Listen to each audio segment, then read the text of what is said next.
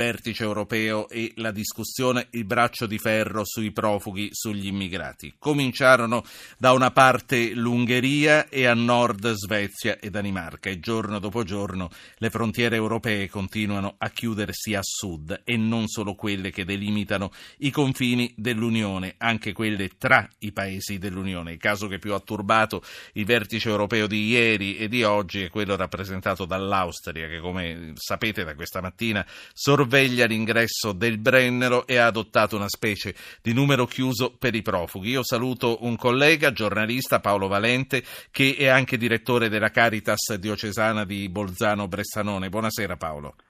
Buonasera Ruggero. Intanto quali sono le ultime notizie che arrivano dal Brennero, per quanto eh, ti è consentito sapere? Le notizie sono che ci sarà un'intensificazione dei controlli mh, prossimamente L'Austria sta eh, valutando come comportarsi sulle varie frontiere, soprattutto la parte meridionale. Ehm, come è stato comunicato oggi eh, o ieri già, eh, l'Austria ha deciso una sorta di contingentamento nel, nelle entrate e nei transiti, 80 eh, richieste di asilo al giorno e eh, 3.200 se non sbaglio transiti. Transiti vuol dire persone che passano e vanno eh, direttamente in Germania. Um, questo riguarda però la cosiddetta frontiera meridionale che è eh, quella con la Slovenia. Eh, in seguito a questi provvedimenti si teme che eh, ci siano ripercussioni sul passo del Brennero o comunque sui valichi eh, con l'Italia, quindi Resia eh, e la Valpusteria, ma soprattutto il Brennero. Al momento quindi, al Brennero la situazione è tranquilla, alla stazione, al passaggio stradale? Al momento non c'è assolutamente niente di particolare, domani ci sarà una grossa manifestazione, un, una, una catena umana per tenere unita eh, la parte meridionale dalla parte settentrionale del Tirolo, però di fatto eh, non è cambiato niente in questi giorni quanto al flusso di persone. Sì, eh, naturalmente anche gli ascoltatori sono invitati a intervenire in questa discussione sulle frontiere che si chiudono. 335-699-2949, mandate un messaggio col vostro nome e vi richiamiamo. Paolo Valente, il valico del Brennero ha avuto e conserva, come ha ricordato anche il Presidente del Consiglio, un alto valore simbolico per l'Unione degli Stati europei. Lo stesso Tirolo, diviso fra nord e sud in due paesi, ne ha tratto grande vantaggio. Che cosa rischiamo di perdere? Perdere ora?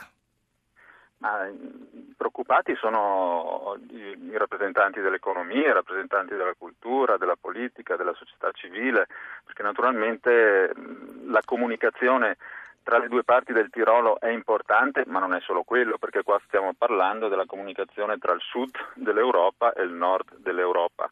Anche per questo devo dire che una chiusura del Brennero eh, penso che sia praticamente impossibile. Eh, quello si, di cui si parla infatti sono controlli, intensificare i controlli e comunque solo in relazione al fenomeno migratorio.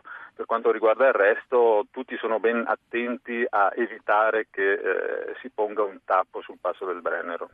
Fino a che punto si sente la pressione degli immigrati in Alto Adige? Te lo chiedo perché eh, da sempre quello che temiamo è che nel momento in cui le frontiere eh, con il nord Europa si dovessero chiudere davvero, finisce l'Italia paese corridoio e comincia l'imbuto e la pressione maggiore si sentirebbe proprio lì, eh, vicino ai valichi di frontiera. Adesso la pressione degli immigrati è particolarmente pressante.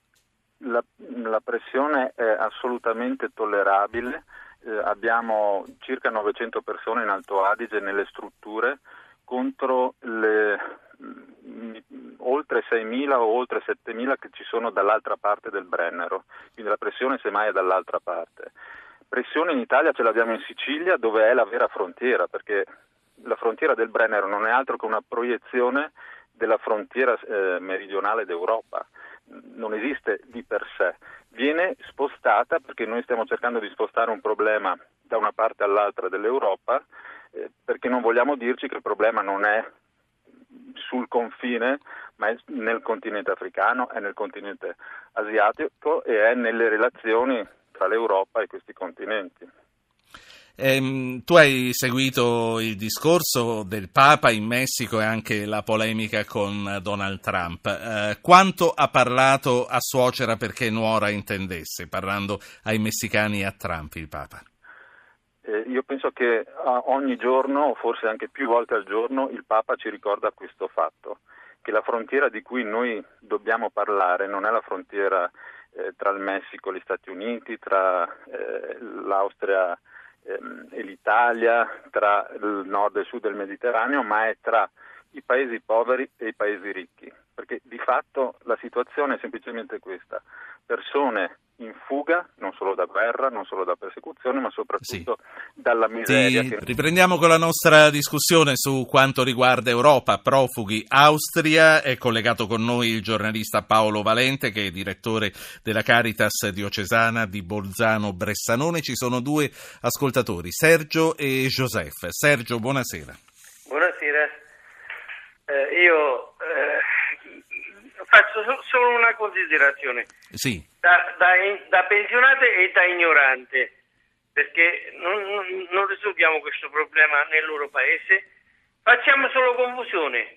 Eh, non capisco perché ci sono tutte queste persone che parlano di qua e di là, che dicono soltanto delle cavolate. Sì. cerchiamo di risolvere questo problema. Aiutiamo allora questi, queste persone, aiutiamo, cerchiamo di aiutarli nel loro paese, no? Che no, che, che, approfitt- cioè, no, che approfittano, che vengono qui in Europa per trovare il meglio, ma stanno bene nel loro paese, devono difendere il loro paese. È una, è una considerazione che non fa una piega, anche se non di facilissima applicabilità. Eh, tra l'altro Paolo Valente conosce benissimo l'Africa, quindi sicuramente ha una considerazione da fare su questo tema che lei ci pone. Grazie Sergio. Giuseppe Brescia, buonasera. Buonasera Ruggero e grazie per avermi richiamato. Faccio una piccola considerazione molto veloce da agente di polizia. Credo che serva più controllo, sostanzialmente più controllo e credo che ci sia proprio bisogno da parte dello Stato di garantire più controllo sul territorio e, e maggiore, maggiore conoscenza del territorio e dei flussi migratori. Grazie. Grazie, grazie, a lei. Paolo Valente, allora, risolvere il problema nel loro paese, ce lo diciamo da sempre, ci riusciamo da mai. Naturalmente questo rimane un facile slogan se, eh, se non diventa un'autentica verità perché la verità è proprio questa, che bisognerebbe risolvere le cose nei loro paesi, ma questo lo si fa non semplicemente portando degli aiuti. Paolo Valente, allora, risolvere i problemi nei loro paesi e scongiurare così le partenze. Certo, sarebbe, come dicevo, la cosa migliore. Il Papa parla del diritto a rimanere nella propria terra. Allora, per riconoscere questo diritto bisogna però che eh, cambino gli equilibri internazionali, gli equilibri economici internazionali, le forme di sfruttamento delle multinazionali nei confronti dei paesi del sud del mondo e questo è sicuramente qualcosa che noi non siamo eh, intenzionati a fare. È per questo che facciamo questo gioco un po' puerile del, dello scaricabarile. Quindi Senti, ma io so che, che, tu fai, che, tu fai, la spola spesso tuttora con l'Africa. Quando li abbiamo aiutati, c'è una cooperazione internazionale che comunque impegna molte risorse. Eh, a quanto è servito? Eh, le cose servono se eh, favoriscono uno sviluppo eh, effettivo in loco. Molto spesso la cooperazione internazionale è stata una forma o di politica estera, quindi di pressione sugli stati eh, più poveri, oppure anche di arricchimento delle, delle nostre imprese nazionali, tutto sommato. No? Quindi più che uno sviluppo eh, in loco, una forma di colonizzazione economica, questo è avvenuto molto. Avviene anche eh, una promozione reale, però diciamo che il peso percentuale sull'economia, sulla politica e sulla, sul vero sviluppo di questi paesi è ancora molto limitato. Senti, come dicevamo, poi ti saluto. Il Papa lo chiede che ognuno di noi abbia il diritto di nascere, crescere e morire nella propria terra. Eh, tutti lo speriamo. Sergio questa sera si è fatto portavoce eh, di, un, di, un, sentimento che abbiamo tutti. Ci riusciremo prima o poi. Eh, sei ottimista su questo? Ah, io sono ottimista perché sono ottimista di di carattere anche di mestiere se vogliamo. eh, dobbiamo mettercela tutta, dipende sostanzialmente da, da ognuno di noi, eh, da quella che chiamiamo la politica, ma la politica nel senso della promozione del bene comune e non degli interessi privati. Grazie, grazie a Paolo Valente, giornalista, grazie direttore della Caritas diocesana di Bolzano Bressanone.